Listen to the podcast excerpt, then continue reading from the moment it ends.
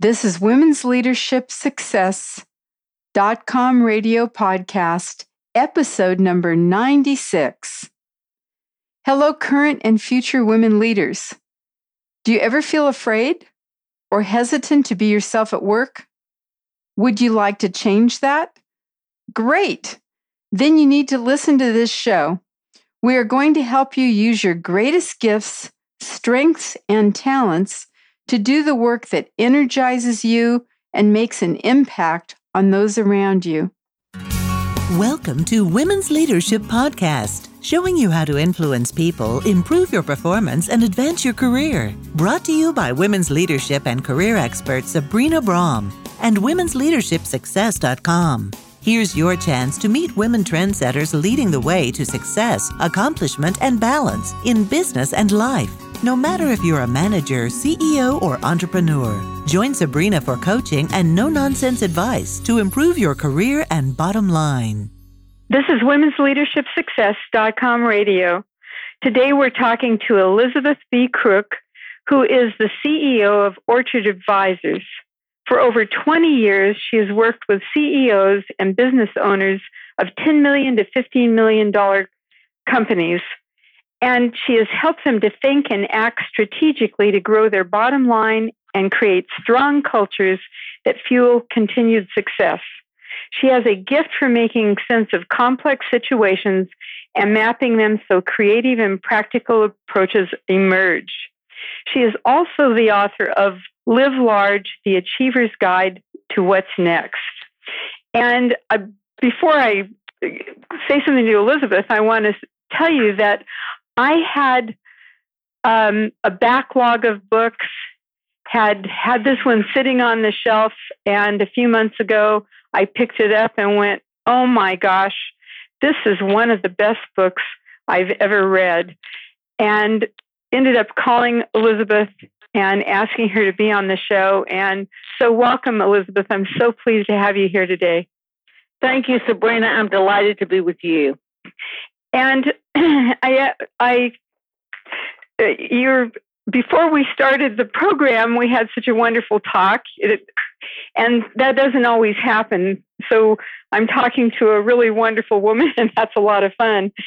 I wanted to ask you about the the book that you wrote and the workshops you're doing.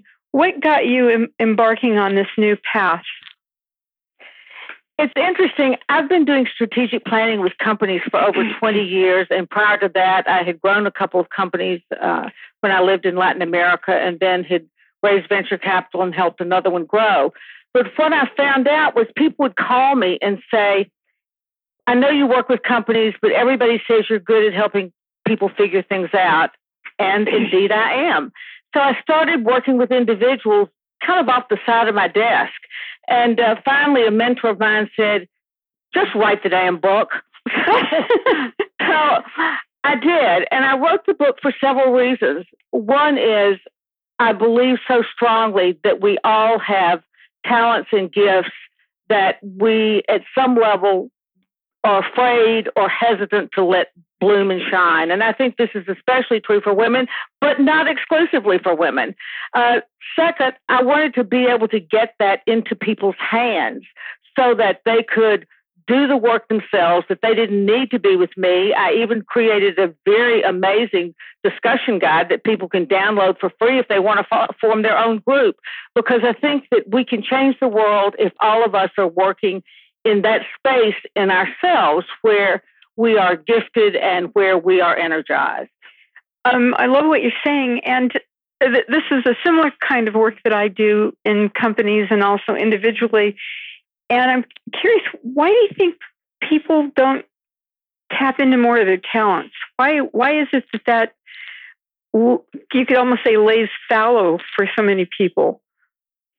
It lays fallow because it's easy for us. And because our talent is easy for us, we think it's not valuable. We've all grown up hearing the saying, uh, no pain, no gain. So we think if it's not painful, then there's no gain. But the easier it is, the more effortless it is for you. Many times that's exactly where your talent is. When I lived in Latin America, I was part of a I got invited to participate in a, a group of intellectuals from the U.S. and from uh, Latin America. And after that, uh, one of the meetings, the woman who had invited me said, I noticed something very interesting. You made some incredibly incisive comments, but you preceded everything you said with, I'm probably wrong, but. It was up until that point that in my life, my working theory was either everybody saw it or I was wrong. Instead of saying, you really can see patterns and themes that many times and synthesize what's happening. And that's a real gift for you. But it was so easy for me. It was just how I saw the world. It that's that's such a good point. And and I'm thinking I was at a large event this last weekend and it seemed like instead of trying to think what one's talent is, people were trying to figure out what a company wanted or what everybody else wanted from them mm-hmm. and how to kind of fit into that. And um, I love what you're saying. And you have some exercises in the book, but I wonder if you could share something somebody can do to begin to notice what their talents are. Sure. Well, we all have things that we know, you know, content we know. We may be in finance, we may be in real estate, we may be in technology or science. But we also have what I call the know hows, the processes that we know how to do. I know how to do the process of facilitation. And I can use that skill in all kinds of groups with all kinds of different topics because I deeply know how to do that. And then we can also, so we can go through that exercise. The other thing is write down all the things that you do every day, sort of the tasks, and separate them into two piles. Which are the ones that energize you? Uh, that even though if you're working hard, you're like, yeah, wow, that was great. Or, and the ones that deplete you, that you say, I mean, for me, when I'm facilitating a group, even though my feet get tired from standing all day, I'm energized at the end of the day. But if you tell me to figure out why my my the calendar on my uh, Gmail account is screwed up, I just want to lie down on the floor and cry. so once once you figure out what what is energizing to you, and then lay that over your know hows, somewhere in there, I'll bet you dollars to donuts is your talent. And do you find that if people follow that, that they can make a good living? I think they can. They can. It's and it's not just about you know do what you love and the money will follow, which people have said, but it takes. It, there are many things that we love, but are we willing to put the discipline into it to do them at a professional level? And uh, how do we hone that craft? And how do we you know when i first started the first time i facilitated was oh gosh 20 something years ago. Now i could see the patterns. I could write the memo. I could tell them what was going on and what they needed to do. But it took my saying well it's not about my wisdom it's about their wisdom.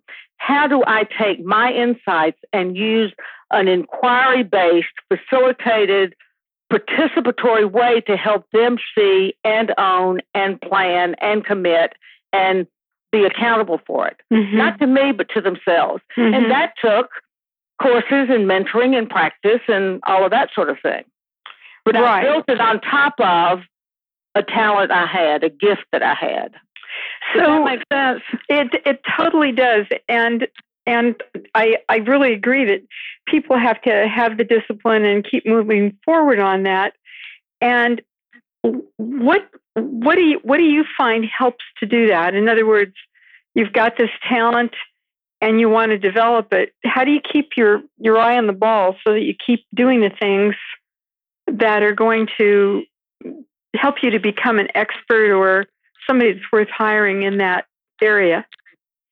Well, one of the things that I do um, in the book is we are where we are for the positive and for the challenging because of where we've come from. And so I have people do two two exercises, two explorations that look back. One is a retrospective where they look at the things going back to even junior high that were easy and fun for them and what were the things that were hard and difficult and what did they what did they believe about themselves back in those days? Mm-hmm. And then I have them do a timeline, a lifeline really, that looks at events in their lives and the highs and the lows. So that gives them a perspective of they've always been changing and some were up and down. Some people name those, I've seen people say the wasted years or the lost years or hell and high water or, you know, growing up again or whatever it was or reemergence or the golden years. And so you have this sense that you're at a, you're at a new beginning. We're always at a new beginning if we choose to make it that way. So when we when we have a sense of ourself, and then I have another very simple exercise to find your purpose do you remember the book Purpose Driven Life? I do. Mm-hmm.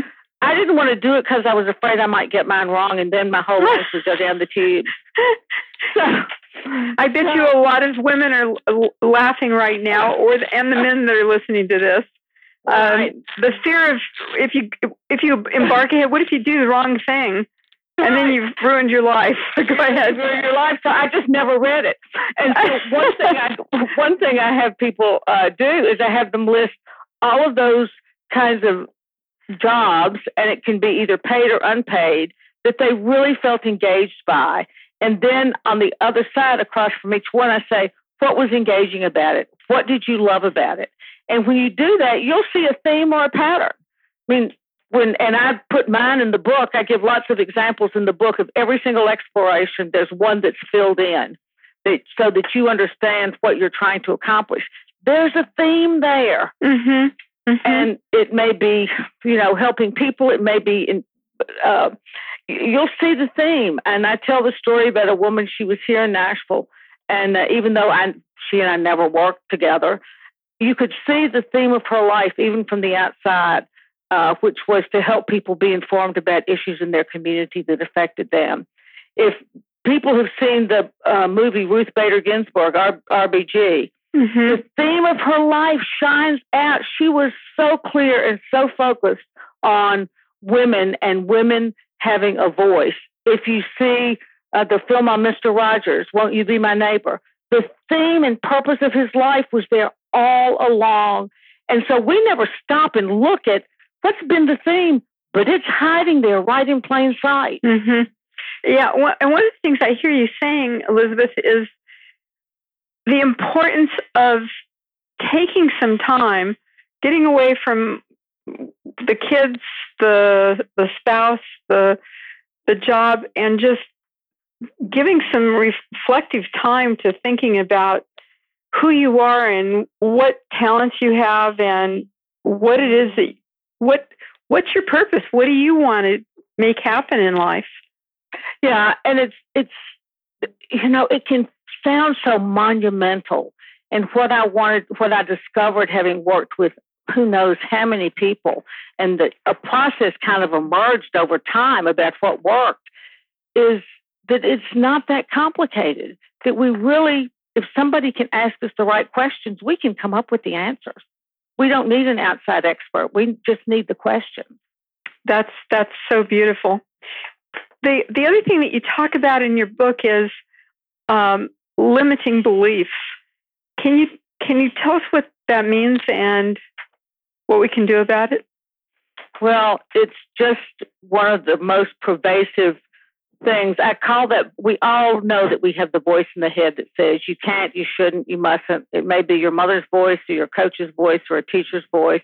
And I call that the triple J, which stands for the jury, judge, and jailer, which pronounces you either guilty or innocent, uh, passes sentences, and then locks you up.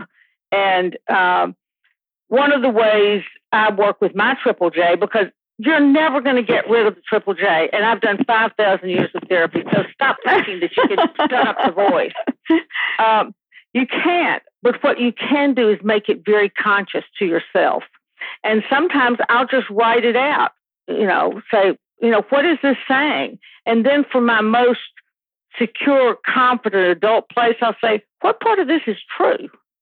And what part of it yeah, well, that's probably not true because there's some beliefs that we are taught. So I'll give you some examples. Um, I have uh, I run into this fairly frequently in uh, very driven uh, CEOs. Is um, a, a man he was brilliant and he was controlling to the nth degree. And I said, was there alcohol or was there addiction or mental health uh, issues in your family. And he said, How did you know? He said, My mother was certifiably crazy and, in fact, still is. And it's she's very unpredictable. And I said, So when you were a kid, in order to be safe, you had to control everything. And he said, That's true because she could turn on a dime and become abusive and violent. Mm-hmm. And so what he has done is overgeneralize what kept him safe as a child. And now he's a grown man with big muscles and a six pack and a successful company. Mm-hmm. But he's still controlling everything because that that small child part of him feels in danger unless he's in control. Mm-hmm. But that doesn't exist anymore. And uh, so the persistence of something that made sense at one time but no longer makes sense is one kind of limiting belief. Uh, another one is what I call a false equivalence. Um, I work with a, a client and who has a toxic employee. And so we've talked about, you know, when are you going to be ready to do something about this? And he said, Well, I'm afraid that uh, people will think I'm being unfair. Mm-hmm. Okay, so fairness is a huge thing in his set of values. Uh-huh. And what but what he's failing to see is that so if I fire her, I'm being unfair. So he has made things equivalent that aren't equivalent. And he's blocking out that if I don't fire her, I'm being unfair to all the rest of my employees. So in working with someone like that, it's helping them understand where the real unfairness is. Mm-hmm. And also helping them understand that you are a fair person, but you're seeing things as either or. I'm either fair or unfair instead of saying on one extreme end uh, is unfair, and on the other extreme end is is uh, is giving into everything, and that he's you have a long distance to go, but we experience it as we're only one step away from being bad. Mm-hmm. So you you really you get people to examine these beliefs or things that that these limitations that they have and really look and see if they are true or not. Yes, because they may have been true. They may have been true at one point, but are no longer true, or they may have been true for somebody else, but aren't true for you. Exactly, like your mother or your coach, like you said, a bunch of different people. Yeah, I told a story in the book about a, uh, somebody I worked with who had come up with this brilliant idea. Uh, she was not, she was a technical person, uh, really a scientist, and could never find people to partner with. And we talked about that, and, and she said, Yeah, my father got really taken advantage of by those kind of big, shiny player people, and I'm never going to let that happen to me. Uh-huh. so he had eliminated the very possibility that she had eliminated the very possibility that would have allowed her to be successful because her father had had this experience. Uh huh. So it's overgeneralization of one thing, of some experience. That uh, that's so so such good advice. You know, Elizabeth, before we got on the line, you mentioned that your uh, the love of your life, your husband, had passed away. Was it this last March? Yes, it was. It was March of 17. March of and 17. Then, I'm so mm-hmm. sorry. And I'm I'm wondering I, I, would like if you'd be willing to, or if, if you're okay with sharing a little bit about that, because I think, you know, when we're working in companies, when we're leading, when we're living our lives, things, people that we care about pass away, and people don't really know how to how to um, how to go ahead with their lives or how to express their grief. Mm-hmm. Uh, would you mind sharing some of your well, ideas on this and your thoughts? Sure. I think we all express grief in different ways. And uh, for me, I was back leading re- planning retreats when he'd been gone less than a month. That didn't mean I didn't stop and cry and wail and lie on the floor and kick and scream because I did, but I just kept pushing. Uh-huh. And it wasn't until almost a year after he was gone that I finally just needed to sleep, you know, nine to 10 hours a night, that I needed to cancel things that I had committed to, that I needed to take a breath. Writing is a great release for me. Uh-huh. And so I have done a lot of writing. Uh, uh, getting one of the things I found was, and people have laughed about it, I said, I want a male massage therapist so I can have my body touched by a man in a way that doesn't compromise me to anything, doesn't commit me to anything. yeah. How do you, uh, how about the the sharing of that with people around you? So, you know, um, you mentioned that you went to a conference. Yes. Uh, can you share that story? Sure. I had I was speaking to a, a growth summit, and there were close to a thousand business owners, and they're all striving to sell their company for a gazillion dollars. And there were two guys up on the stage talking about how they'd sold their companies for a gazillion dollars, and now they realize how important their families were in their communities and all of that. And I was supposed to talk about how we outgrow things in our companies. And I got up and I said, and my talk was the power of knowing and growing yourself. And I said, I was going to talk about outgrowing things in your companies, but I realized I'd outgrown the talk I was going to give you. I said, We've heard people who are justifiably proud of what they've accomplished in business and how they've realized the value of things that they hadn't, that they had dismissed. I said, My husband died three months ago. And I'm telling you, don't wait. Don't postpone joy. Don't postpone love. Because one of Umberto's favorite sayings was, This is no dress rehearsal. So find a way to participate in the liveliness and lightness and passion with the people and the causes and the things you care about beginning now. Don't wait until you sold your company for a gazillion dollars because number one, that may never happen. Number two, you may not be alive when it does happen. Mm-hmm. Number three, the people you care most about may not be alive. So do it now. Oh, I just have goosebumps. It's it's just such an important thing for us all to keep in mind and remember. And it's hard to do because there's so many calls on our time and attention. I really get that. Mm-hmm. And how do how does one keep remembering that when you're being pulled in a hundred directions? Well, one of the things that I have uh, people do in exploration in the book is I have them do a bullseye. I have them look at what are the roles they play in their lives, not just as a as a business professional, but it may be as a community activist or an artist or an athlete or as a spiritual being or a social being or whatever. And then if you look out, you know, five years or three years, say, what do you want to be in relationship to this role? What do you want to accomplish? What mm-hmm. do you want mm-hmm. to have? And what's the impact you want to have or the legacy? What do you want to see differently? And if you pull that out, and then I have people actually, you know, how do you take that into into action? Hmm. But if you pull that out and look at it and say, "Am I doing that?" Too often we say, "Oh boy, I just wrote a, a blog. I do a blog at elizabethbcrook.com, mm-hmm. and I wrote something uh, sort of riffing off a Wall Street Journal piece that it's time to outgrow our bucket list. Mm-hmm. And so don't put off those things. Say, what part of that can I do now? I think that's that's wonderful advice, and we're just about out of time. Is there is, is there anything else you want to say that?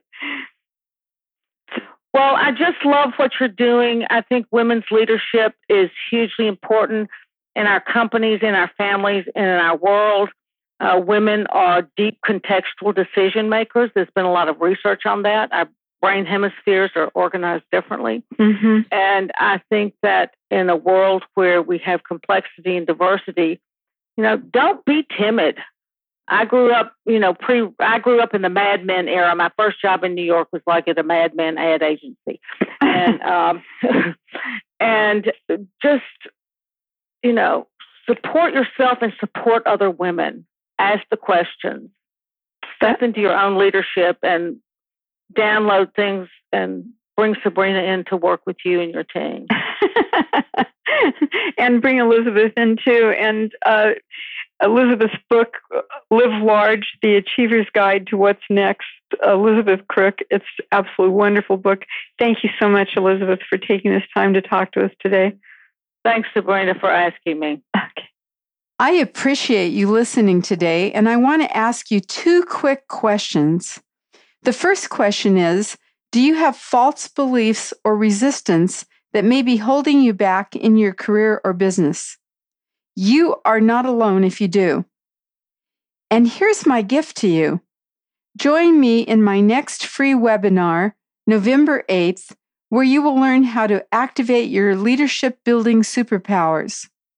We'll address five top false beliefs many women have and what you can do to change them. Just sign up on the right hand sidebar of womensleadershipsuccess.com. My second question is Are you highly motivated?